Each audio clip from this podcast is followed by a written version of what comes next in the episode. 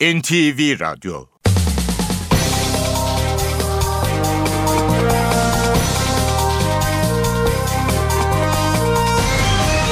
İşe Giderken Mutlu sabahlar. Ben Aynur Altunkaş. Bugün 24 Eylül Salı. İşe giderken de Türkiye ve dünya gündemine yakından bakacağız. Önce gündemdeki başlıklar. Cumhurbaşkanı Abdullah Gül bugün Birleşmiş Milletler Genel Kurulu'na hitap edecek.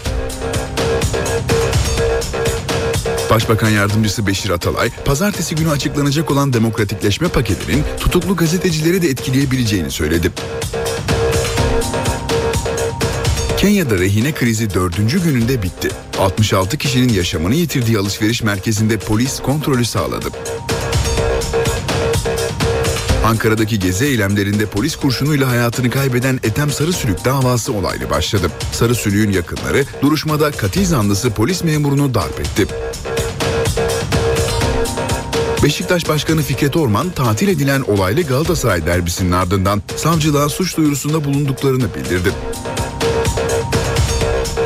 Türkiye'de her 100 kişiden 16'sı yoksulluk sınırının altında yaşıyor. Almanya'da pazar günü yapılan seçimlerde federal meclise 11 Türk kökenli milletvekili girmeyi başardı. Tunceli'de bir birhanede çıkan silahlı kavga büyüdü. İşletme sahibini linç etmek isteyen yüzlerce kişiyi polis dağıttı.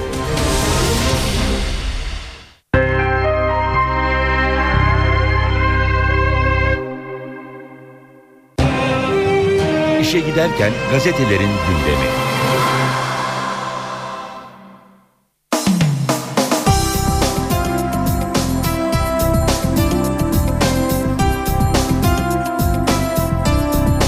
Gündemdeki gelişmelerin gazetelere nasıl yansıdığına bakacağız bu bölümümüzde. Milliyet gazetesiyle başlayalım. Tutanaktaki imza krizi diyor Milliyet manşette. 28 Şubat'ın tarihi belgeleri ortaya çıktı. 9 saatlik toplantıda sıra kararlara gelince Karadayı 10 dakikada tamamlarız der. Erbakan bu işler ayaküstü olmaz yanıtını verir. Demirel'de yarına bırakalım deyince toplantı 23.54'te dağılır. Bu konuyla ilgili ayrıntılı bir haberimiz var. İşe giderken ilerleyen dakikalarında dinleteceğiz size. Milliyet'in sürmanşeti 10 10 bin sahte bilet.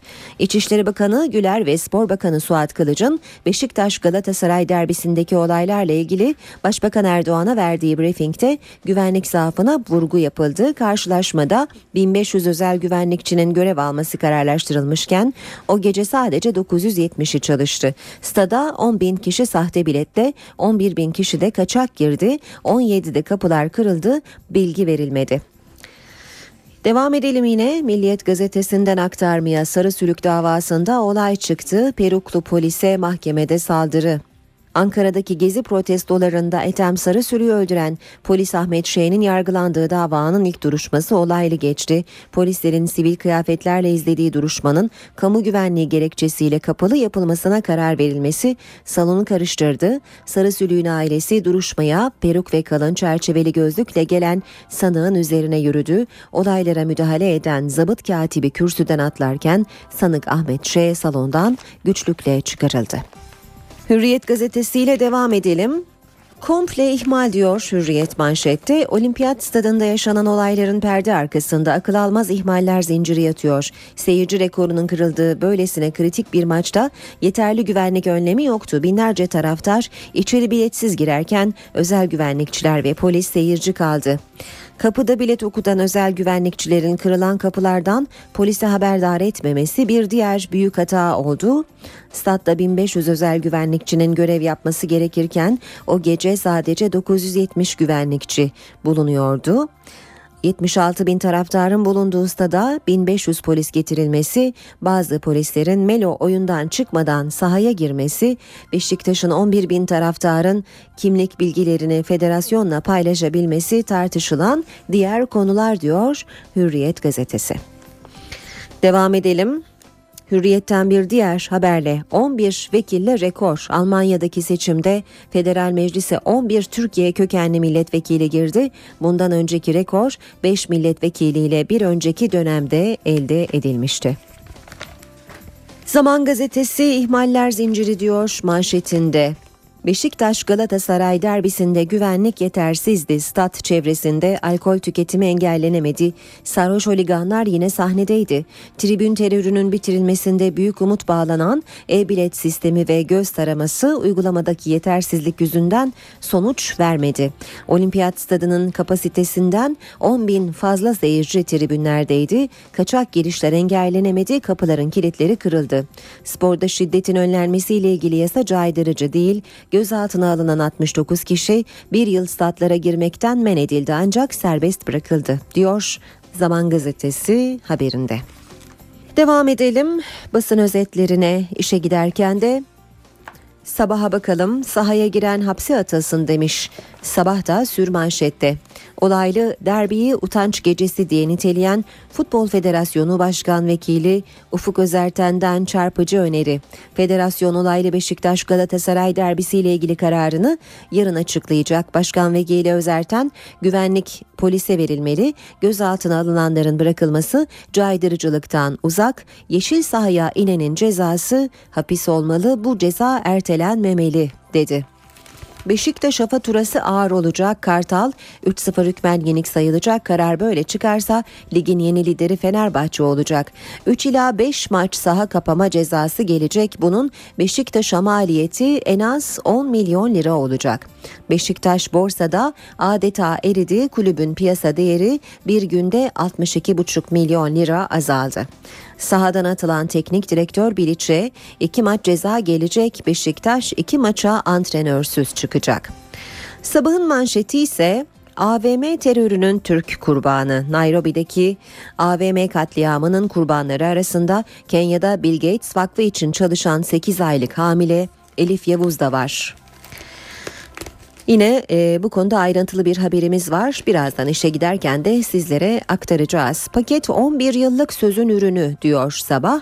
Başbakan Erdoğan 30 Eylül tarihinde açıklayacağım demokratikleşme paketi verdiğimiz sözlerin yeni aşaması dedi. Geçelim Cumhuriyet'e çarşıya komplo demiş Cumhuriyet manşette gazetecisinden politikacısına Fenerbahçelisinden Galatasaraylısına herkes aynı görüşte. Beşiktaş Galatasaray maçındaki olayların faturasının gezi direnişinin önemli aktörlerinden çarşıya çıkarılmak istenmesi tepki çekti. Olay çarşıyı itibarsızlaştırma çabası olarak yorumlanırken stada girişte 5000 bilet dağıtılması, kapıların kırılarak girilmesi ve çarşıya karşı kurulduğunu itiraf eden 1453 Kartalları grubunun maç öncesi attığı mesajlar provokasyonu gözler önüne serdi diyor Cumhuriyet haberinde. Devam ediyoruz. Sırada Radikal gazetesi var. Faili meçhul derbi demiş Radikal manşette. Seyircinin sahaya akın ettiği Beşiktaş Galatasaray derbisi için her kafadan ayrı bir ses çıkıyor. Kesin olan tek şey güvenlik zaafı. Ortada bir suç var ama faili yok. Herkes topu başkasına atıyor. Star gazetesiyle devam edelim. Manşeti Star'ın 10 dakikada imzala baskısı. Milli Güvenlik Kurulu postmodern darbenin belgesini mahkemeye verdi. 28 Şubat Milli Güvenlik Kurulu'nun tutanakları, generallerin hazırladıkları kararları Başbakan Erdoğan'a nasıl dayattığını, Erbakan'ın zaman kazanma çabasını ortaya koydu diyor Star gazetesi haberinde. Bir diğer başlık Birleşmiş Milletler kilidini açacak Ankara formülü. Başbakan Erdoğan Birleşmiş Milletler Güvenlik Konseyi'ni 5 daimi üyenin dudakları arasına kilitlenmiş bir dünya, adil bir dünya değil, dünya 5'ten büyüktür sözleriyle eleştirdi. Türkiye'de Birleşmiş Milletler Güvenlik Konseyi'ni değiştirecek formülü hazırladı. Daimi üye sayısı 5'ten 15'e çıksın, 10 ülke geçici üye olsun, kararlar oy çokluğuyla alınsın, veto yetkisi kalksın. Habertürk'le devam edelim. Sürmanşeti Habertürk'ün hepsi serbest. 69 olimpiyat holiganı 7 saatte bırakıldı. Terörize ettikleri Beşiktaş Galatasaray derbisini yarıda bıraktıran 69 kişi yasa gereği çıktı. Bir yıl statlara girişi yasak. Habertürk'te manşet Birleşmiş Milletler neye yarar? Suriye'de 3 yılda 110 bin kişinin öldüğünü hatırlatan Erdoğan Birleşmiş Milletler'e yüklendi. Birleşmiş Milletler neye yarar? Nerede dünya? Tesislerin paşası Kasımpaşa Spor Kulübü'nün Kemerburgaz'daki tesislerini açan Erdoğan, büyüdüğüm Kasımpaşa'mızın bu tür tesislere kavuşmuş olmasından bahtiyarım dedi. Bir numaralı forma hediye edilen başbakan inanıyorum ki Kasımpaşa sadece futbolda değil diğer branşlarda da adını yazdıracaktır diye konuştu. Ve Yeni Şafak'la bitiriyoruz basın özetlerini. Planlı gelmişler diyor Yeni Şafak manşetinde.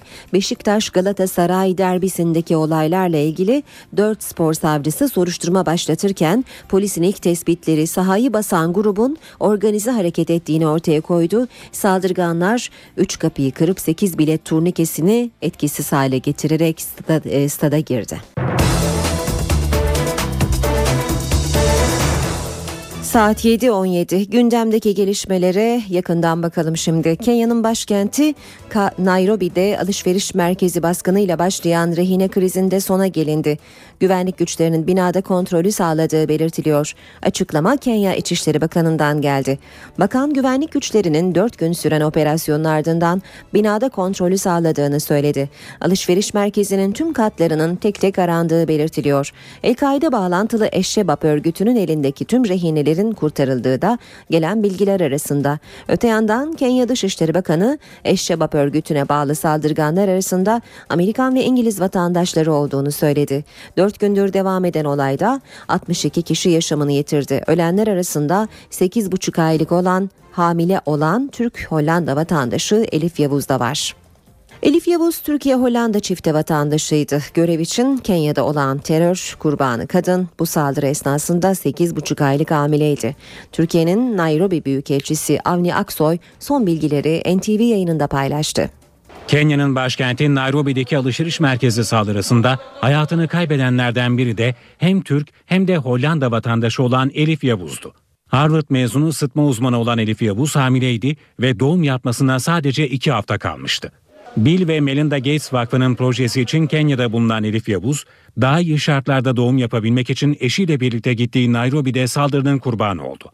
Daha bir ay önce eski Amerika Birleşik Devletleri Başkanı Bill Clinton'la Kenya'da buluşmuş, vakıf çalışmalarını Clinton'a anlatmıştı. Saldırıda Elif Yavuz, karnındaki 8,5 aylık bebeği ve Avustralyalı mimar eşi Rose Langdon hayatını kaybetti.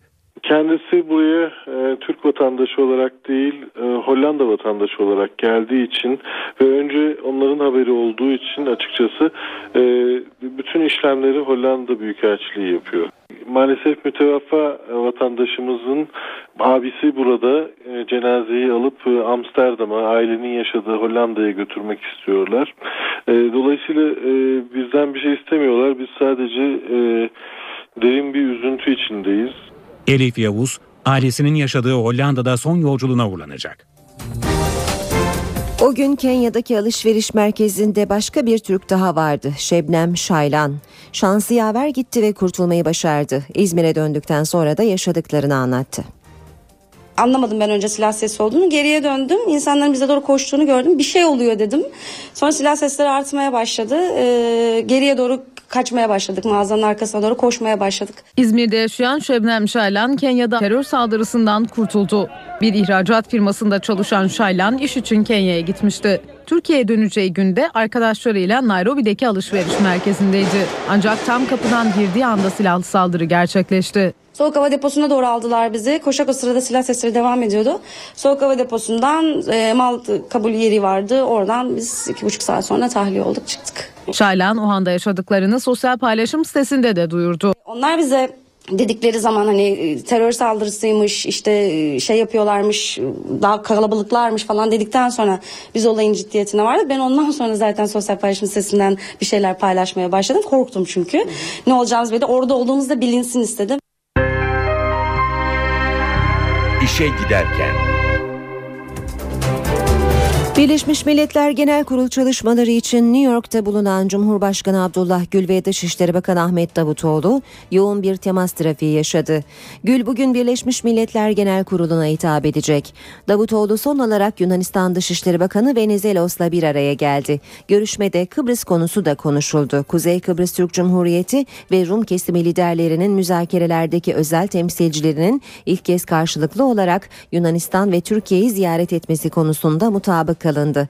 Davutoğlu, Amerika Dışişleri Bakanı John Kerry ile de bir araya geldi. Görüşmede Suriye'deki son durum ele alındı. Cumhurbaşkanı Gül de Avusturya Cumhurbaşkanı Fischer'le görüştü.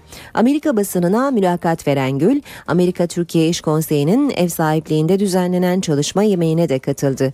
Gül'ün bir diğer görüşmesi Birleşmiş Milletler Genel Sekreteri Ban Ki-moon'la oldu. Birleşmiş Milletler Genel Merkezi'ndeki görüşmeye Davutoğlu da katıldı. Birleşmiş Milletler Genel Kurul toplantılarının ve Cumhurbaşkanı Gül'ün bugünkü programının ayrıntılarını NTV muhabiri Deniz Kilislioğlu'ndan alalım.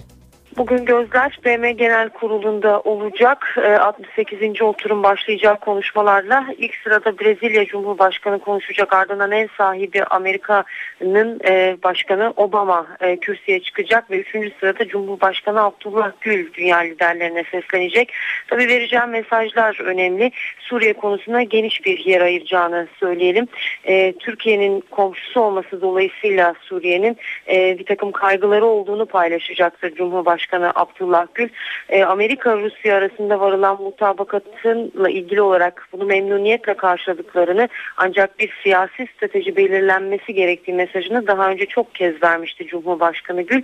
Yine BM e, kürsüsünden de aynı mesajları vermesini bekliyoruz ve Birleşmiş Milletler'in daha aktif olması konusunda da e, bir çağrı yapmasını bekliyoruz. Orta Doğu'daki değişime Arap Baharı'na vurgu yapacaktır. Konuşmasında mutlaka buna değinecektir değinecektir. E, bir diğer taraftan İsrail-Filistin görüşmeleriyle ilgili olarak de mesajları olacak ve Kıbrıs, Birleş, e, Türkiye'nin BM Güvenlik Konseyi üyeliği gibi konularda e, da yine Cumhurbaşkanı Abdullah Gül'ün mesajlar vermesini bekliyoruz. Bugün içerisinde Cumhurbaşkanı Abdullah Gül'ün yine önemli ikili görüşmeleri olacak. Onlardan bir tanesi Fransa Cumhurbaşkanı ile yapılacak görüşme. E, bir süredir e, Fransa'nın Amerika ve İngiltere ile yürüttüğü bir çaba var. Yine Suriye konusunda e, Amerika-Rusya mutabakatının ardından herhangi bir şekilde kimyasal silahların imhası konusunda Esad varılan anlaşmaya uymazsa ne yapılacağı konusunda bunun bir yaptırıma bağlanabileceği bağlanabilip bağlanamayacağı konusunda e, bir tasarı üzerinde çalışıyor. Rusya ile müzakereler bir taraftan yürüyor. Dolayısıyla o tasarıyla ilgili Cumhurbaşkanı Abdullah Gül'ün birinci ağızdan e, Fransa Cumhurbaşkanı'ndan gelişmelerle ilgili bilgi almasını e, bekliyoruz. Aynı zamanda Katar emiriyle de emiriyle de bir görüşmesi olacak. Tabi diğer taraftan e, Dışişleri Bakanı e, Ahmet Davutoğlu da e, önemli ikili görüşmeler yapacak. BM'nin gündemi yoğun. Suriye e, önemli bir başlık ama diğer taraftan tabii ki dünyanın gözü de e, İran'ın yeni Cumhurbaşkanı Ruhani'nin tabii e, vereceği nokta mesajlarda olacak. Amerika ve İran arasında e, ilerleyen e, bir süredir e, gidip gelen mektup tiyatrosu olduğunu biliyoruz. Görüşmeler konusunda bir takım adımlar var. Dolayısıyla İran ve Amerika arasındaki e, diyalogda dikkat çekici ve dikkatle izlenecek noktalardan biri olacak. BM Genel Kurulu'ndaki genel başlıklar bu şekilde. Başbakan Tayyip Erdoğan Birleşmiş Milletler Güvenlik Konseyi'nin Suriye konusundaki tavrını bir kez daha eleştirdi. Başbakan karar alamayan konsey üyelerinin değişmesi gerektiğini söyledi. Suriye'de bakınız şu anda sadece 1700 insan bunların 400'ü çocuktur kimyasal silahlarla öldürüldü. Hala Birleşmiş Milletler Güvenlik Konseyi bununla ilgili kararını veremiyor. Beş tane daimi üyenin dudakları arasına kilitlenmiş olan bir dünya adil bir dünya olamaz. İşte iki tane üye bakıyorsunuz atılacak bütün adımları kilitleyebiliyorlar. Bir üye de kilitleyebilir. Ve bu sistemin dönerli olması şart. Belli kişilerin egemen olduğu bir Birleşmiş Milletler Güvenlik Konseyi'nin dünyada huzura destek sağlamasının mümkün olduğuna 11 yıllık başbakanlık tecrübemle ben inanmıyorum. Sen Petersburg'da yapılan G20 zirvesinde de bunları açıkça ortaya koyduk. İşlerine gelmiyor. İstiyorlar ki dünyayı biz yönetelim sadece. Bizim dışımızda kimse bu işe müdahale etmesin. Mısır'da darbe sonrası iktidardan indirilen Müslüman kardeşlerin tüm faaliyetleri yasaklandı, mal varlıklarına el konuldu. Örgütün çok sayıda üyesi hala gözaltında. Müslüman Kardeşler Örgütü saflarında yer alan Muhammed Mursi, ordu tarafından Cumhurbaşkanlığı görevinden uzaklaştırılmıştı. Güvenlik güçleri Müslüman kardeşlerin gösteri yaptıkları Adeviye Meydanı'na müdahale etmiş olaylarda yüzlerce kişi hayatını kaybetmişti. İşe giderken Beşiktaş Galatasaray maçının sonlarına doğru çıkan olaylar derbiyi sporun manşetinden ülke gündeminin üst sıralarına taşıdı. Öyle ki hem sokakta hem de siyasette konuşulan en önemli konulardan biri buydu. Olayların nasıl geliştiği, kim tarafından provoke edildiği ve güvenlik zafiyeti de diğer konu başlıkları. Beşiktaş Galatasaray maçı sarı kırmızılı takım 2-1 öndeyken çıkan olaylar nedeniyle tatil edildi. Güvenlik görevlileri sahaya girdikleri tespit edilen 67 kişiyi gözaltına aldı. Savcılık tamamını serbest bıraktı ama bu kişilerin bir yıl boyunca statlara girmesini yasakladı. Peki derbi maç neden karıştı? Başbakan yardımcısı Bülent Arınç'a göre olaylar stada sızmalarına göz yumulan bir grup nedeniyle çıktı. 3-5 bin kişi böylesine bir taşkınlık yapmak için, böyle bir provokatif eylemde bulunmak için hazırlanmış, içeriye sızmış veya bunların sızmalarına gözler kapanmış. Olaylı derbi sonrası stat güvenliği konusu da bir kez daha gündeme geldi. Dün gece yaşananlardan sonra 3 yıl önce kulüplerin isteği üzerine kulüplere devredilmiş olan stadyum içi güvenlik kriterleri konusunda yeniden emniyet birimleri yetkili ve görevli hale getirilebilir. Futbol Federasyonu Başkan Vekili Ufuk Özerten de sahaya inen taraftarlara ağır cezalar verilmesini önerdi. Yeşil sahaya inmenin bence bir cezası olması lazım ve ben bunun hapis cezası olmasını istiyorum kendi adıma ki federasyonumuz da bunu destekliyor.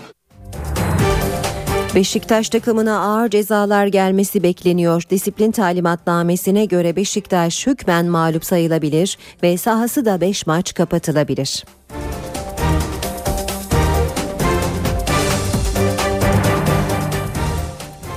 Beşiktaş Galatasaray derbisi sahaya giren taraftarlar nedeniyle yarıda kaldı.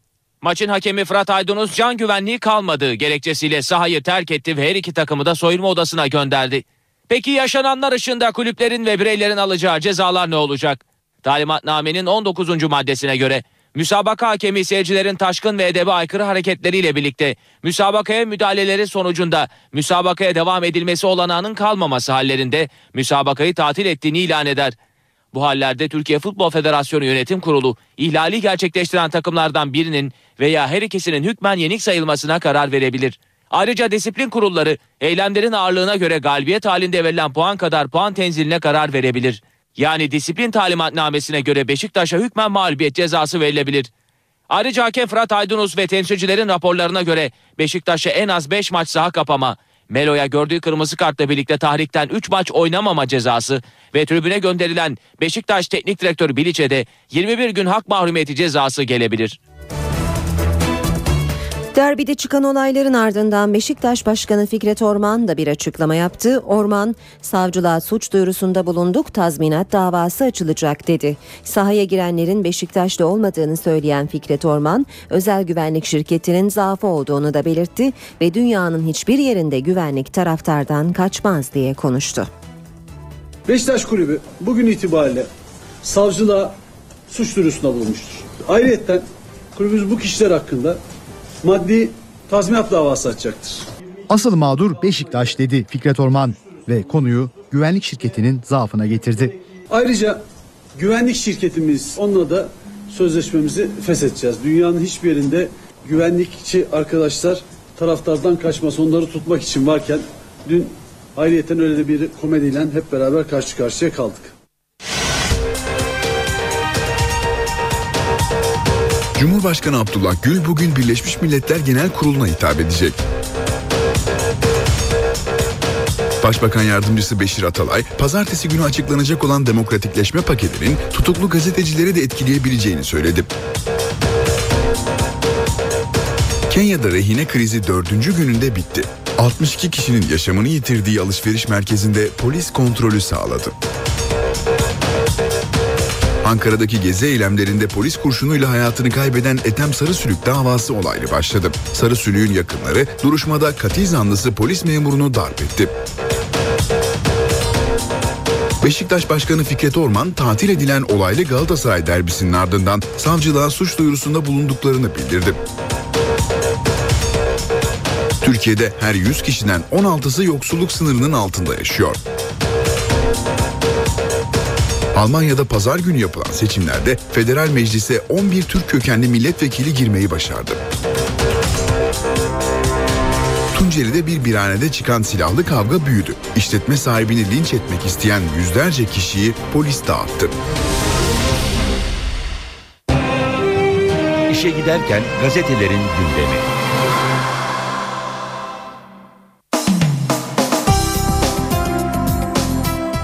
Bugün gazetelerin manşetlerinde iki haber öne çıkıyor. Biri olaylı Beşiktaş Galatasaray derbisi, bir diğeri de 28 e, Şubat Milli Güvenlik Kurulu'nun tutanakları. Bu haberle ilgili birazdan ayrıntılı bir paketimiz olacak. Bunu yayınlayacağız. E, o yüzden de gazetelerin hemen spor sayfalarını çevirelim ve derbiye ilişkin haberleri ayıralım bu bölümümüzü. Milliyet gazetesi Beşiktaş mağdurdur diyor. Başkan Fikret Orman derbide yaşanan olayları değerlendirdi. Siyah beyazlı kulübün patronu alınacak kararların takipçisi olacaklarını söyledi. Sağlığın müsaade ettiği sürece kimse beni yolumdan döndüremez. Biz bu sene şampiyon olacağız. E, Beşiktaş camiası daha fazla kenetlenecek. Beşiktaş için bunlar ancak kayadan toz alma demektir diye konuştu. Aydınus Kıza Beşiktaş tarafından oldukça eleştirilen derbinin hakemi Fırat Aydınus gözlemcisi Murat Ilgaz'dan 8,1 aldığı buna rağmen Merkez Hakem Kurulu'nun Aydınus'u 4 ile 6 hafta arasında dinlendireceği ortaya çıktı. Yine milliyetten okuyalım güvenlik zaafı. Başbakan Erdoğan'a briefing veren Güler ve Kılıç aynı noktada birleşti. 1500 özel güvenlikçi yerine sadece 970 tanesi görev yaptı. Stadın kapıları 17'de kırılmasına rağmen bilgi verilmedi. Sahte biletler yakalandı. 11 bin kaçak taraftar da stadın içine girdi. Her kapıda alkol metre bulunmasına rağmen test yapılmadı. Facia kıl payı Beşiktaş Galatasaray derbisinde Türkiye Futbol Federasyonu temsilcisinin uyanık tavrı olası sıkıntılara baştan set çekti. Yüzlerce kişinin soyunma odalarına yönelmesi üzerine temsilciler stat dışında konuşlanan çevik kuvvet güçlerini süratli bir şekilde içeriye sevk etti. Böylece iki takımla birlikte hakemlerin de güvenliğini sağlayarak faciayı önlemiş oldu. Resim çektirecektik. Sahaya giren taraftar neden sahaya girdin sorusuna ezilmemek için sahaya girmek zorunda kaldık. Hatıra resmi çektirmek için girdik. Herkes girdi ben de ondan girdim cevaplarını verdi. Devam edelim spor haberlerine. Ben elemanı değil miyim? Ünal Aysal'la Fatih Terim arasında bu kez telefon polemiği yaşanıyor. Galatasaray Başkanı'nın Real Madrid maçı sonrası hocasına ulaşamaması krize yol açarken Terim'in konuyla ilgili moralim bozuktu ve o kadar çok arayan oluyordu ki telefona bile bakmadım. Kaldı ki ben eleman değil miyim? Başkan elemanına sadece telefonla mı ulaşır? Hande var, Fatih İbradı var dediği öğrenildi.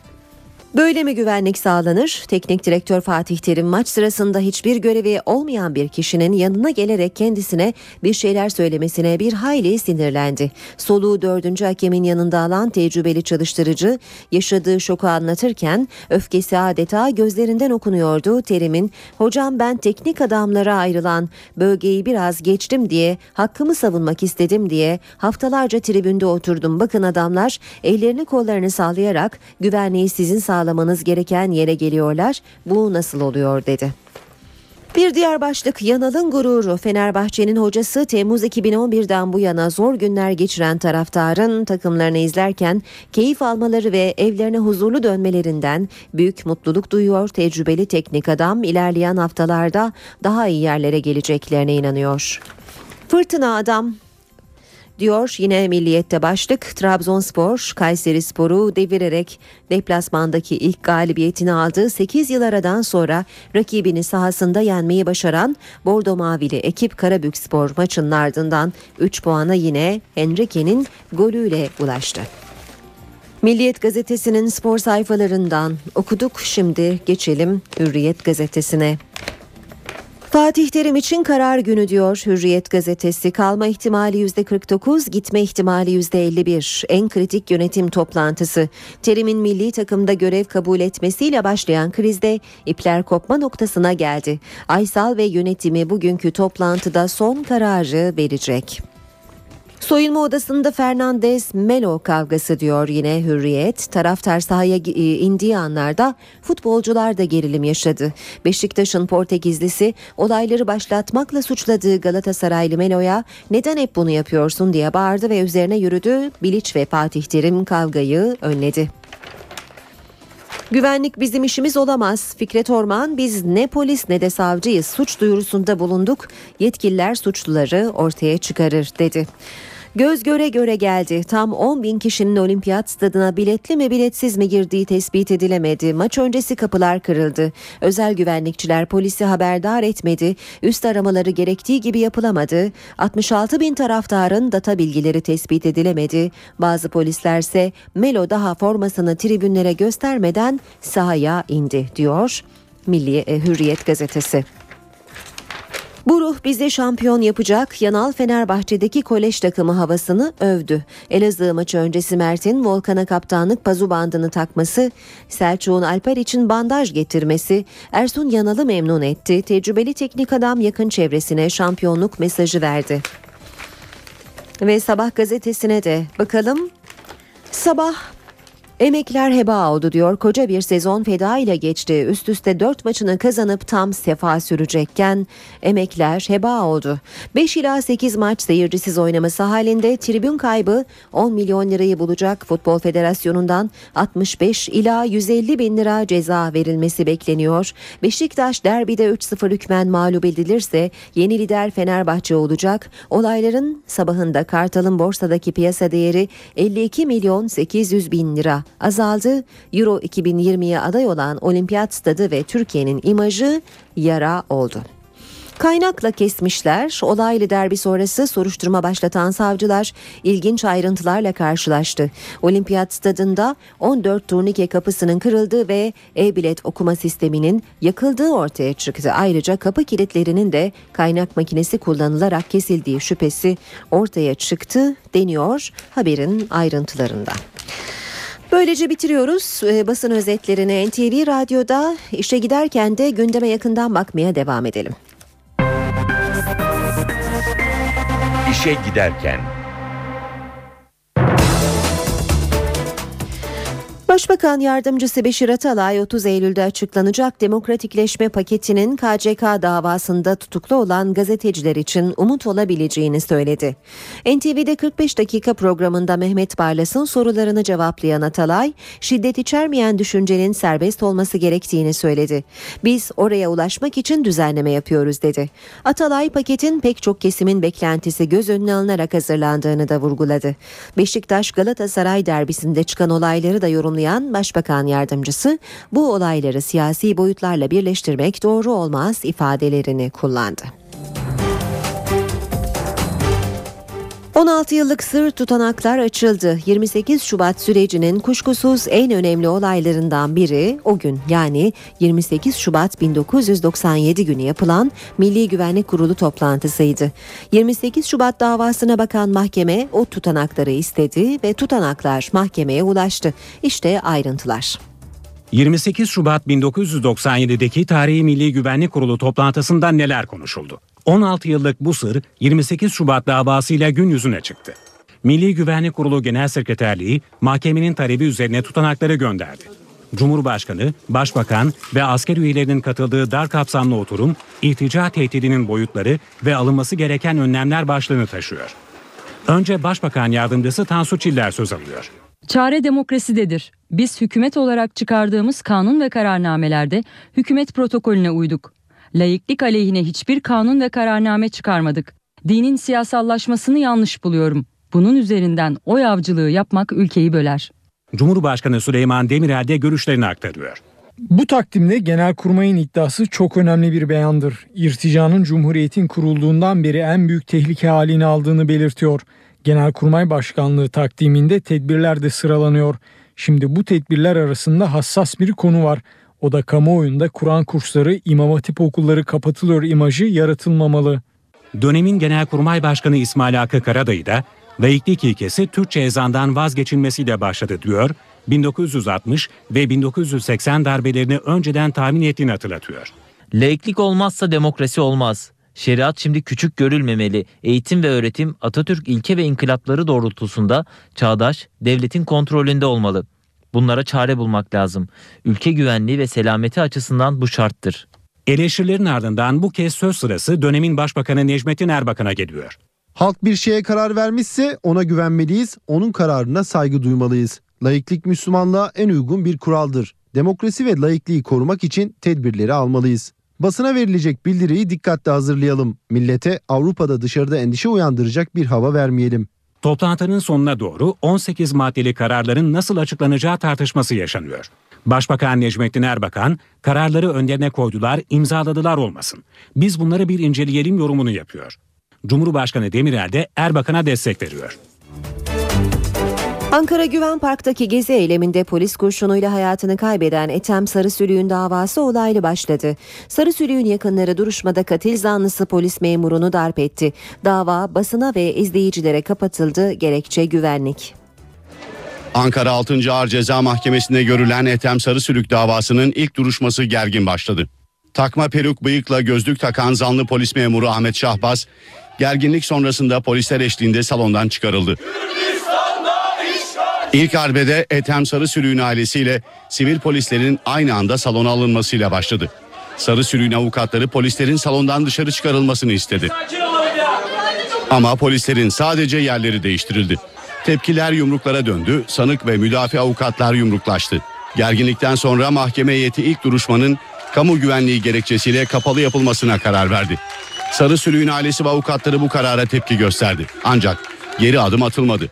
Bu sırada mahkeme salonu yine karıştı. Sarı Sülüğün ailesi zanlı Ahmet Şahbaz'a katil diye bağırdı. Yumruklar arasında kalan Şahbaz yine polisler eşliğinde duruşma salonundan dışarı çıkarıldı. Bu sırada zanlının taktığı peruk düştü. Bu duruşmayı ertelemek için sanık polisinin yargılanmasını geciktirmek için tutuklama kararı vermemek için kolluk kuvvetlerin bir provokasyonuyla karşı karşıyaydık. Salonda bunlar yaşanırken adliye bahçesinde de tansiyon yüksekti. Duruşmayı izlemek isteyenlerle polis arasında zaman zaman arbede yaşandı. Gelsene sen dışarı gel. Gezi ve yol protestolarıyla son dönemde sık sık gündeme gelen Orta Doğu Teknik Üniversitesi'nin rektörü Ahmet Acar, akademik yılın açılış töreninde konuştu. Acar, yaşanan tartışmaların toplumda derin kutuplaşmanın bir örneği olduğu görüşünde. Üniversitemize yeni gelen öğrencilerimizin kayıtlarının ikinci gününde yaşanan bir olay nedeniyle birçok basın ortan, organında yer alan şiddetli ve yaygın suçlama ve çağrılar toplumumuzdaki ön yargı ve kutuplaşmanın ne kadar derin olduğunu ve daha da de- derinleştirecek ölçüsüz ve temelsiz tepkilerin ne kadar da kolay verildiğini göstermektedir. Orta Doğu Teknik Üniversitesi açılış törenine son dönemdeki tartışmalar damga vurdu. Rektör Ahmet Acar, ODTÜ'de başörtülü öğrencilere yönelik sözlü saldırı iddiaları ile ilgili haberlere tepki gösterdi. Söz konusu olayın başörtülü öğrencilerin öğrenim hakkının kısıtlanması ile ilgili hiçbir yönü yoktur. Bu olaylara hınçla yaklaşmanın toplumumuzdaki gerginliği daha da arttıracağını görüyoruz. Öncelikle siyasetçilerimizin ve fikir önderlerinin tutum ve davranışlarıyla ve uyguladıkları politikalarla kutuplaşmaların artması için değil, azalması için örnek olmalarını bekliyoruz.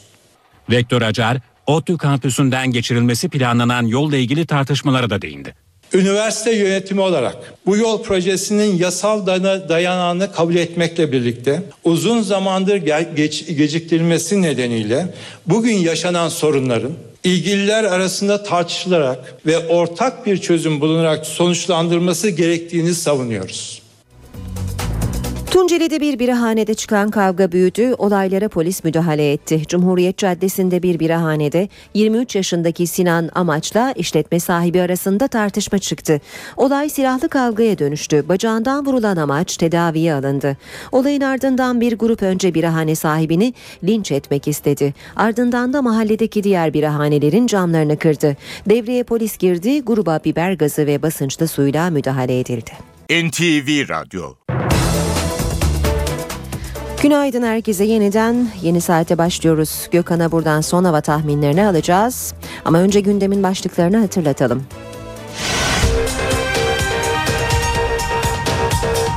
Cumhurbaşkanı Abdullah Gül bugün Birleşmiş Milletler Genel Kurulu'na hitap edecek.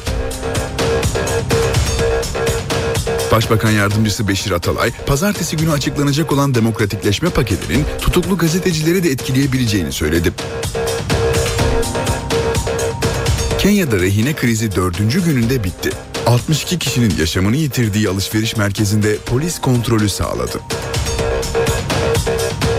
Ankara'daki gezi eylemlerinde polis kurşunuyla hayatını kaybeden Ethem Sarısülük davası olaylı başladı. Sarısülük'ün yakınları duruşmada katil zanlısı polis memurunu darp etti. Beşiktaş Başkanı Fikret Orman tatil edilen olaylı Galatasaray derbisinin ardından savcılığa suç duyurusunda bulunduklarını bildirdi. Türkiye'de her 100 kişiden 16'sı yoksulluk sınırının altında yaşıyor. Almanya'da pazar günü yapılan seçimlerde federal meclise 11 Türk kökenli milletvekili girmeyi başardı. Tunceli'de bir birhanede çıkan silahlı kavga büyüdü. İşletme sahibini linç etmek isteyen yüzlerce kişiyi polis dağıttı. Artık yavaş yavaş sonbaharı hissetmeye başlıyoruz ama sabahları ve akşamları yine de hava serin oluyor. Özellikle e, temkinsiz yola çıkarsak da hastalık riski de beraberinde geliyor. Öyle değil mi Gökhan? Evet doğru söylüyorsunuz. Yani şu anda şirkette özellikle bizim gibi kapalı yerde ortamda çalışan ve iç havalandırmayla çalışılan yerlerde bu daha çok hızlı Evet, yayılabiliyor. Ee, çok son derece değişken. Sıcaklıklar yarından itibaren yine Ege'den başlayarak yükselecek. Ee, rüzgarların güneye dönmesi Marmara bölgesinde de haftanın ikinci yarı sıcaklıkları yükseltiyor ve e, haftanın ikinci yarısı Perşembe, Cuma, Cumartesi, Pazar günü sıcaklıklar hatta yer yer tüm ülkede yüksek değerlere çıkacak. Ama önümüzdeki hafta yeniden Poyraz var. Önümüzdeki hafta Poyraz sıcaklıkları yeniden düşürecek. Son derece değişken sıcaklık koşulları etkisini sürdürmeye devam ediyor. Yağışlar Karadeniz boyunca var. Marmara'nın doğusunda gün içinde çok hafif yağış geçişleri görülebilir. Ama özellikle Orta ve Doğu Karadeniz bölgesinde e, yağışların etkili olmasını bekliyoruz ki Kastamonu, Sinop, e, Samsun arasında gün içinde aralıklarla yağış geçişi daha etkili olacak. Ee, Doğu Karadeniz bölgesinde bulutlanma gün içinde artacak ve gece saatlerinde artacak bulutlanmaya bağlı olarak özellikle gece yarısından sonra ve yarın Trabzon, Rize, Artvin arasında çok daha kuvvetli olmak üzere Doğu Karadeniz bölgemiz kuvvetli sağanakların etkisi altına girecek. Bugün için Doğuda da özellikle Manakkari arasında öğleden sonra kuvvetli sağanak yağmur geçişi bekliyoruz. Rüzgarlar sertleşiyor. Evet şu an itibariyle e, rüzgarlar e, özellikle Batı Güney Ege'de karayel yönlü rüzgarın öğle saatlerinde Bodrum açıklarında yine kuvvetli esmesini bekliyoruz. Biraz önce söyledim İstanbul'da karayel yönlü rüzgar var. Öğle saatlerinde biraz sert. İnebolu Sinop arasında ise yine öğle saatlerinde Lodos yönlü rüzgar kuvvetli esmeye devam edecek. Balıkçılar biraz da olsun dikkatli olsunlar. Bunlar sert rüzgarlar biraz dalga yapabileceği için dikkatli olmakta fayda var diyorum. Evet e, haftanın ikinci yarısı sıcaklıkların yükselmesiyle birlikte en azından yine ortalamaları üzerine çıkacak. İç kesimlerde yağış yok. İç bölgelerimizde özellikle Ankara başta olmak üzere gece gündüz sıcaklık farkı oldukça fazla. Ankara geçtiğimiz saatler içinde 4 dereceydi. Bu gece de Ankara'da sıcaklığın yine gece sıcaklığının 5-6 derece civarında olmasını bekliyoruz. Gündüz sıcaklığı ise 20 derece olacak. İstanbul'da 22 ile 24 derece arasında sıcaklığın gündüz sıcaklığının değişmesini bekliyoruz. Yarın 1-2 derece yükselecek. Gece sıcaklığı 16 derece. İzmir'de ise hava genellikle açık az bulutlu. Sıcaklıklar gündüz 25, gece ise 17 derece civarında olacak. Bizleri bekleyen koşullar bugün için ve yarın için böyle. Gökhan Abur teşekkür ediyoruz. İşe giderken gazetelerin gündemi.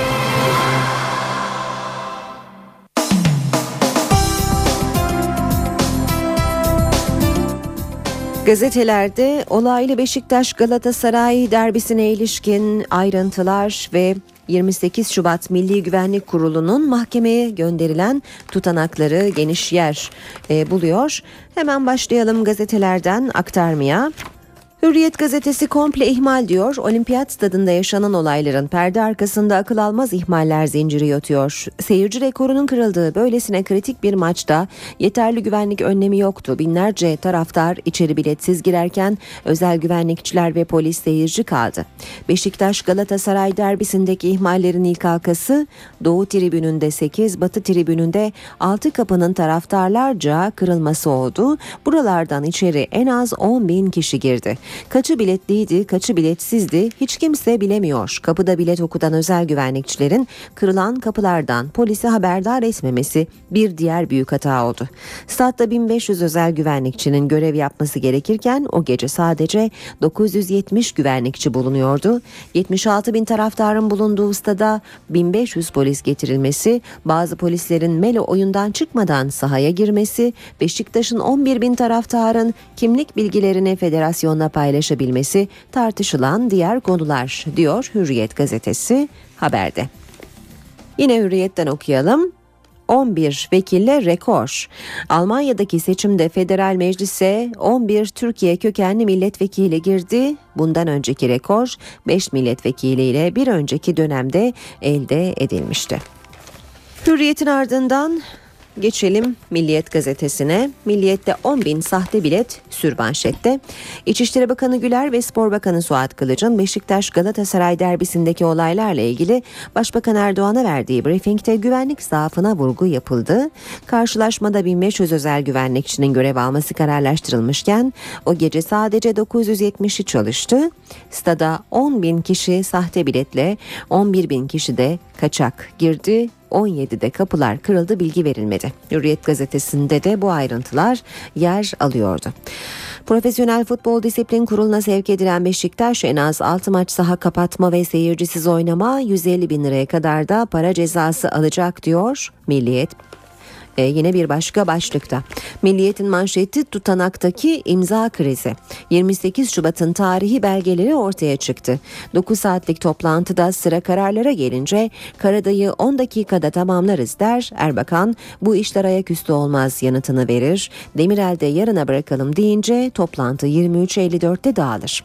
16 yıl önce Çankaya Köşkü'nde yapılan Tarihi Milli Güvenlik Kurulu toplantısında konuşulanlar Ankara 13. Ağır Ceza Mahkemesi'nde görülen 28 Şubat davasıyla ortaya çıktı diyor Milliyet. Başka bir başlıkta peruklu polise mahkemede saldırı ifadesini görüyoruz. Ankara'daki gezi protestolarında Ethem Sarısürü'yü öldüren polis Ahmet Şen'in yargılandığı davanın ilk duruşması olaylı geçti. Polislerin sivil kıyafetlerle izlediği duruşmanın kamu güvenliği gerekçesiyle kapalı yapılmasına karar verilmesi salonu karıştırdı. Sarısürü'nün ailesi duruşmaya peruk ve kalın çerçeveli gözlükle gelen sanığın üzerine yürüdü. Olaylara müdahale eden zabıt katibi kürsüden atlarken sanık Ahmet Ş salondan güçlükle çıkarıldı. Sabah gazetesinde sürmanşet sahaya giren hapse atılsın. Olaylı derbiyi utanç gecesi diye niteleyen Futbol Federasyonu Başkanı ve Başkan Vekili Ufuk Özerten'den çarpıcı öneri. Özerten güvenlik polise verilmeli gözaltına alınanların bırakılması caydırıcılıktan uzak yeşil sahaya inenin cezası hapis olmalı bu ceza ertelenmemeli dedi. Federasyonun da kararı yarın açıklayacağı ifade ediliyor sabahın haberinde. Manşette AVM terörünün Türk kurbanı başlığı var. Nairobi'deki AVM katliamının kurbanları arasında Kenya'da Bill Gates Vakfı için çalışan 8 aylık hamile Elif Yavuz da var. Sudanlı Eşşebap örgütünün Kenya'nın başkenti Nairobi'de düzenlediği kanlı AVM baskınında sıtma uzmanı Doktor Elif Yavuz ödüllü mimar eşi Rose Langdon'la birlikte öldü. Devam ediyoruz Habertürk gazetesiyle hepsi serbest demiş Habertürk sürmanşette. 69 olimpiyat holiganı 7 saatte bırakıldı. Terörize ettikleri Beşiktaş Galatasaray derbisini yarıda bıraktıran 69 kişi yasa gereği bir yıl statlara e, yasa gereği çıktı. Bir yıl statlara girişi yasak. Habertürk'te manşetse Birleşmiş Milletler neye yarar? Suriye'de 3 yılda 110 bin kişinin öldüğünü hatırlatan Erdoğan, Birleşmiş Milletler'e yüklendi. Birleşmiş Milletler neye yarar? Nerede dünya? Başbakan şunları söyledi. Suriye'de şu anda sadece 1700 insan, bunların 400'ü çocuktur. Kimyasal silahlarla öldürüldü. Birleşmiş Milletler Güvenlik Konseyi hala kararını veremiyor. Birleşmiş Milletler neye yarar? Farklı bir dünya mümkün. Beş daimi üyenin dudakları arasına kilitlenmiş bir dünya, adil bir dünya olamaz. Belli kişilerin egemen olduğu bir Birleşmiş Milletler Güvenlik Konseyi'nin huzur sağlamasının mümkün olduğuna 11 yıllık tecrübemle ben inanmıyorum. Devam edelim Yeni Şafak'la. Planlı gelmişler diyor Yeni Şafak manşette. Beşiktaş Galatasaray derbisindeki olaylarla ilgili 4 spor savcısı soruşturma başlatırken polisin ilk tespitleri sahayı basan grubun organize hareket ettiğini ortaya koydu. Saldırganlar 3 kapıyı kırıp 8 bilet turnikesini etkisiz hale getirerek stada girdi. Cumhuriyet gazetesinde manşet çarşıya komplo, gazetecisinden politikacısına, Fenerbahçelisinden Galatasaraylısına herkes aynı görüşte. Beşiktaş Galatasaray maçındaki olayların faturasının gezi direnişinin önemli aktörlerinden çarşıya çıkarılmak istenmesi tepki çekti. Olay çarşıyı itibarsızlaştırma çabası olarak yorumlanırken stada girişte 5000 bilet dağıtılması, kapıların kırılarak girilmesi ve çarşıya karşı kurulduğunu itiraf eden 1453 Kartalları grubunun maç öncesi attığı mesajlar provokasyonu gözler önüne serdi diyor Cumhuriyet haberinde. Zamanda ise ihmaller zinciri başlığı var. Hürriyet ve Milliyet'ten aktardığımız ayrıntıları zamanda da görüyoruz. Beşiktaş Galatasaray derbisinde güvenlik yetersizdi. Stat çevresinde alkol tüketimi engellenemedi. Sarhoş holiganlar yine sahnedeydi. Tribün terörünün bitirilmesinde büyük umut bağlanan e-bilet sistemi ve göz taraması uygulamadaki yetersizlik yüzünden sonuç vermedi. Star gazetesi var sırada 10 dakikada imzala baskısı diyor Star manşette. Milli Güvenlik Kurulu postmodern darbenin belgesini mahkemeye verdi. Tutanaklar generallerin hazırladıkları kararları Başbakan Erbakan'a nasıl dayattığını, Erbakan'ın zaman kazanma çabasını ortaya koydu diyor Star haberinde. Ve radikalle bitirelim. Faili meçhul derbi demiş radikal manşette. Seyircinin sahaya indiği e, sahayı akın ettiği Beşiktaş Galatasaray derbisi için her kafadan ayrı bir ses çıkıyor. Kesin olan tek şey güvenlik zaafı. Ortada bir suç var ama faili yok. Herkes topu başkasına atıyor demiş Radikal haberinde. NTV Radyo'da işe giderken de birlikteyiz. Şimdi başkent gündemi var sırada karşımızda NTV Ankara muhabiri Özden Erkuş. Özden günaydın. Günaydın Ankara'dan.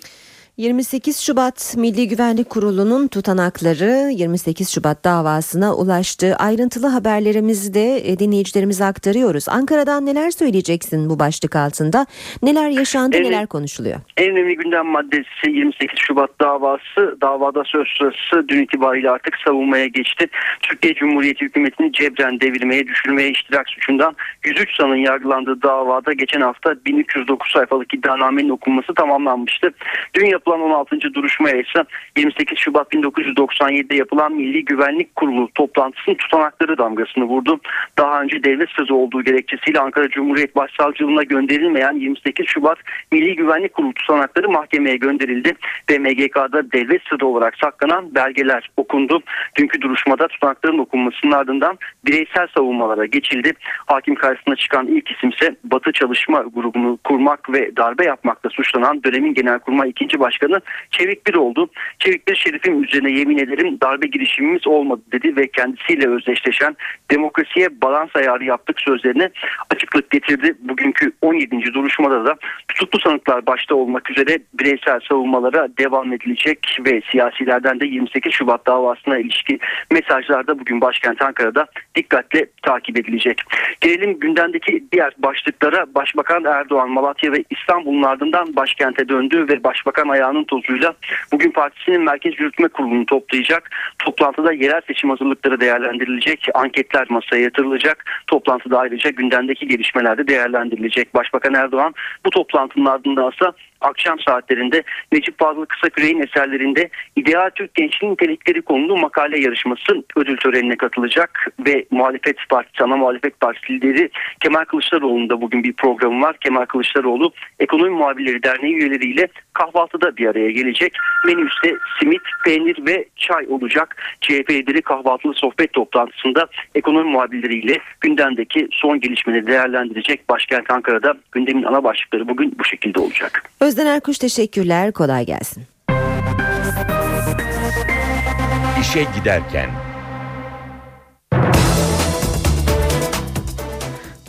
Gündemdeki diğer haberlerle devam edelim. Türkiye nüfusunun %16'dan fazlası yoksulluk sınırının altında. En zenginle en yoksul arasındaki gelir farkı tam 8 kat. Nüfusun yarıya yakını hala çatısız sızdıran, rutubetli, ısınma sorunu olan evlerde yaşıyor. Türkiye'de yaklaşık 12,5 milyon insan yoksulluk sınırının altında yaşıyor. Bunların 12 milyonu ise sürekli yoksulluk tehlikesi altında. Nüfusun %41'e yakını çatısı sızdıran, duvarları nemli, pencere çerçevesi çürümüş evlerde oturuyor. %47'ye yakınının evinde ise ısınma sorunu var. Hayatını taksit ve borçla sürdürenlerin oranı ise %61'in üstünde. Türkiye İstatistik Kurumu Gelir ve Yaşam Koşulları Araştırması'nın 2012 yılı sonuçlarını açıkladı. Araştırmaya göre en zenginle en fakir arasındaki fark 8 kat. Bu tablo 2011'de de aynıydı. En yoksul %20'lik gruptaki nüfus gelirin %5,9'unun sahibi. En zengin %20 ise gelirden %46,6 oranında pay alıyor. Türkiye'de hane halkı ortalama yıllık eşdeğer kullanılabilir geliri 11.859 lira. Gelirin en yüksek olduğu bölge 16.126 lirayla İstanbul. En düşük gelirse 5.870 lirayla Güneydoğu Anadolu bölgesinde. Gelir içinde en yüksek pay %46,5'la maaş ve ücret gelirlerinden oluştu. Müteşebbis gelirleri ve sosyal transferlerin payı %25'er olarak belirlendi. Araştırmaya göre nüfusun %86'sı bir hafta bile olsa tatil yapamıyor. %62'si beklenmedik harcamalarını karşılayamıyor. %79'u ise mobilyalarını yenileyemiyor. Edirne'den Ardahan'a kayıt dışı istihdam Sosyal Güvenlik Kurumu'nun yeni denetim ve kontrol araçlarıyla tespit edilecek. Türkiye'nin en ücra köşelerine gidecek araçlar anında tespit yapıp sisteme aktaracak. Denetimler vasıtasıyla %52 kayıt dışı istihdamı %37'lere çekmiş bulunuyoruz. 2023 yılı hedefimiz kayıt dışılık oranını %15'lere çekmektir. Çalışma ve Sosyal Güvenlik Bakanlığı ile Sosyal Güvenlik Kurumu bu hedef için harekete geçti. Türkiye'de 26 milyon kişiden yaklaşık 10 milyonu kayıt dışı çalışıyor. Sorunu gidermek için 81 ilde 100 denetim ve kontrol aracı devreye girecek.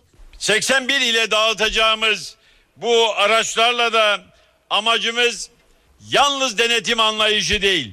Yani bir ceza mantığıyla artık denetime yaklaşmak doğru değil. Rehberlik mantığı çerçevesinde denetimlerimizi daha da sıklaştıracağız. Denetim ve kontrol araçlarının ilk test sürüşünü ise Bakan Faruk Çelik yaptı.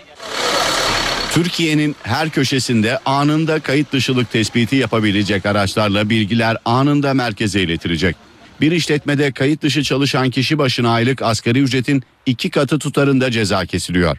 Bir yıl içinde yine aynı durum tespit edilirse ceza asgari ücretin 5 katına çıkıyor. Kadın istihdamını artırmak için hazırlanan paket polemik konusu oldu. Çalışma ve Sosyal Güvenlik Bakanı Faruk Çelik, paketin en geç Kasım ayında yasalaştırılacağını söyledi. İş dünyasından gelen tepkilerin bilgiye dayalı olmadığını savundu. Kadın istihdamı paketi kadın işsizliğini artırır mı? Bu yönde eleştirilere Çalışma ve Sosyal Güvenlik Bakanı Faruk Çelik yanıt verdi. Düzenlemenin Kasım'da yasalaşacağını açıklayan Bakan Çelik, esnek bir model üzerinde çalışıldığını vurguladı. Kadının istihdamda e, daha e, çok oranda e, var olabilmesinin yollarını ortadan kaldırma değil, aksine kadının istihdamda var olmasının ile ilgili yaptığımız bir çalışmadır. Kaç hafta, kaç gün, ne kadar izin, yarı zamanlıdan kastımız nedir? Ne kadar bir süre bu yarı zamanlı olacak? Anne ile çocuğu ne kadar süreler e, birlikte olmaları konusunda daha bir esnek e, bir model e, geliştireceğiz. İş dünyası kadınlara verecek desteğin işveren üzerindeki yükü artıracağından endişeli. Ankara Sanayi Odası Başkanı Nurettin Özdebir işverenlerin önerilerini sıraladı. Kadının iş gücüne katılımını öncelikle teşvik etmemiz lazım. Onun eline geçen geliri arttıracak bir takım vergi indirimleri yapılabilir. Çocuk yapmayı teşvik edecek bir takım gelir arttırıcı unsurlar e, yapılabilir ama bunun özel sektörün üzerinde bunun maliyetini yüklenmemesi lazım. Aksi takdirde o zaman niye kadın çalıştırsın erkek çalıştırır. ASO Başkanı ilerleyen günlerde Çalışma Bakanı ile bir araya gelecekleri bir platformda bu görüşlerini ileteceklerini de söyledi. Türkiye haritası değişiyor. Çevre ve Şehircilik Bakanlığı 81 ildeki 953 ilçe ve 34 bin köyün sınırlarını yeniden çiziyor. 1924 ila 1930 yılları arasında tamamlanan ve halen kullanılan hudutnameler yenilenecek. 81 ildeki 953 ilçe ve 34 bin köyün sınırları yeniden çizilecek.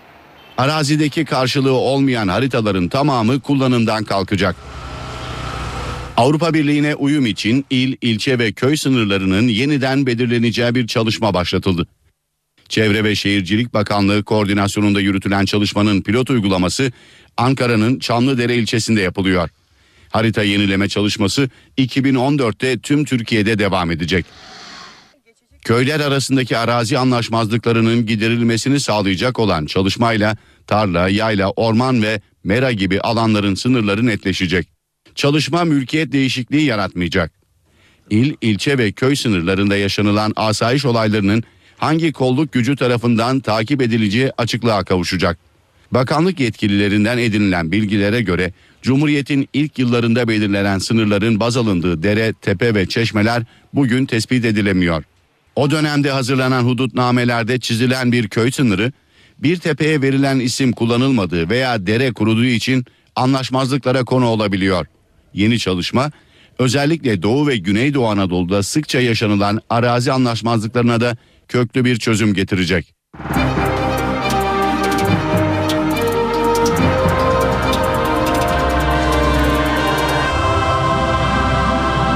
Ekonomi Şimdi piyasalara bakalım. BIST 100 endeksi dün 1055 puan azalışla %1,35 oranında da değer kaybetti ve 76.807 puandan kapandı. Bu sabah dolar 1.98, euro 2.68'den işlem görüyor. Euro dolar paritesi 1.35, dolar yen paritesi 99 düzeyinde. Altının onsu 1327 dolar. Kapalı çarşıda külçe altının gramı 85, Cumhuriyet altını 555, çeyrek altın 139 liradan işlem görüyor. Brent petrolün varili 108 dolar. Cumhurbaşkanı Abdullah Gül bugün Birleşmiş Milletler Genel Kurulu'na hitap edecek. Başbakan Yardımcısı Beşir Atalay, pazartesi günü açıklanacak olan demokratikleşme paketinin tutuklu gazetecileri de etkileyebileceğini söyledi. Kenya'da rehine krizi dördüncü gününde bitti. 62 kişinin yaşamını yitirdiği alışveriş merkezinde polis kontrolü sağladı. Ankara'daki gezi eylemlerinde polis kurşunuyla hayatını kaybeden Ethem Sarısülük davası olaylı başladı. Sarısülük'ün yakınları duruşmada katil zanlısı polis memurunu darp etti. Beşiktaş Başkanı Fikret Orman tatil edilen olaylı Galatasaray derbisinin ardından savcılığa suç duyurusunda bulunduklarını bildirdi. Türkiye'de her 100 kişiden 16'sı yoksulluk sınırının altında yaşıyor. Almanya'da pazar günü yapılan seçimlerde federal meclise 11 Türk kökenli milletvekili girmeyi başardı. Tunceli'de bir birhanede çıkan silahlı kavga büyüdü. İşletme sahibini linç etmek isteyen yüzlerce kişiyi polis dağıttı.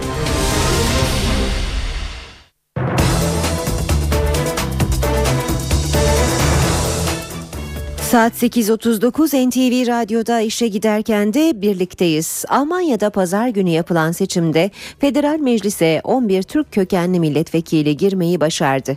Sosyal Demokrat Partili Mahmut Özdemir meclisin en genç üyesi oldu. Cemile Yusuf da Hristiyan Birlik Partilerinden meclise giren ilk Türk kökenli Müslüman kadın siyasetçi unvanını aldı. Almanya'daki seçimlerde 7'si kadın 4'ü erkek 11 Türk kökenli aday federal meclise girdi. En fazla Türk kökenli milletvekili sandıktan ikinci çıkan Sosyal Demokrat Parti SPD'den. Aydın Özoğuz, Metin Haverdi, Mahmut Özdemir, Gülistan Yüksel ve Cansel Kızıltepe.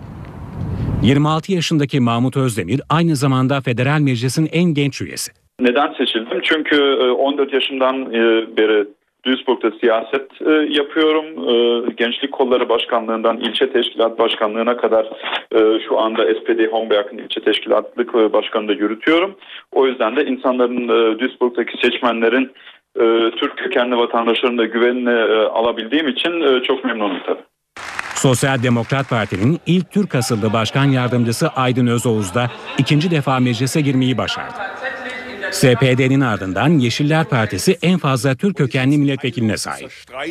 Partinin aynı zamanda eş başkanı olan Cem Özdemir, Ekin Deligöz ve Özcan Mutlu federal mecliste Yeşiller çatısı altında çalışacak. Bu yılki seçimlerde bir ilk de yaşandı. Cemile Yusuf seçimden zaferle çıkan Merkel'in Hristiyan Birlik Partilerinden ilk Türk kökenli Müslüman olarak meclise girmeyi başardı. Sevim Dağdelen ve Azize Tank da Sol Parti'den meclise girdi. Tank ilk defa milletvekili olurken Dağdelen 2005'ten bu yana meclis üyesi. Eurovision şarkı yarışmasının oylama sistemine yönelik eleştiriler karşılık buldu. Avrupa Yayın Birliği önümüzdeki yıldan itibaren yarışmayı daha şeffaf hale getirme sözü verdi. Eurovision şarkı yarışmasındaki oylama sistemi yenileniyor. Açıklama Avrupa Yayın Birliği Direktörü John Olasan'dan geldi. San önümüzdeki yıldan itibaren Eurovision'da bir dizi yeniliğe gidileceğini açıkladı. Plana göre her ülkenin jürisinde yer alan isimler ve verdikleri oylar açıklanacak. Oylamanın diğer önemli ayağı olan izleyici oyları da izlenebilir hale gelecek. Eurovision'un resmi internet sitesinde halk oylarının dağılımı anlık olarak takip edilebilecek. Aralarında Türkiye'nin de bulunduğu bazı ülkeler Eurovision şarkı yarışmasına hile karıştığı gerekçesiyle yarışmaya katılmama kararı almıştı. 2014 Eurovision şarkı yarışması Mayıs ayında Danimarka'da düzenlenecek.